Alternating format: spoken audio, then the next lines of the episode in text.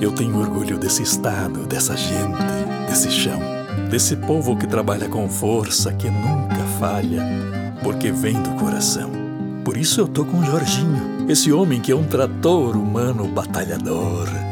Ele que conhece o caminho, trabalha com disciplina. Jorginho traz dentro do peito seriedade e respeito.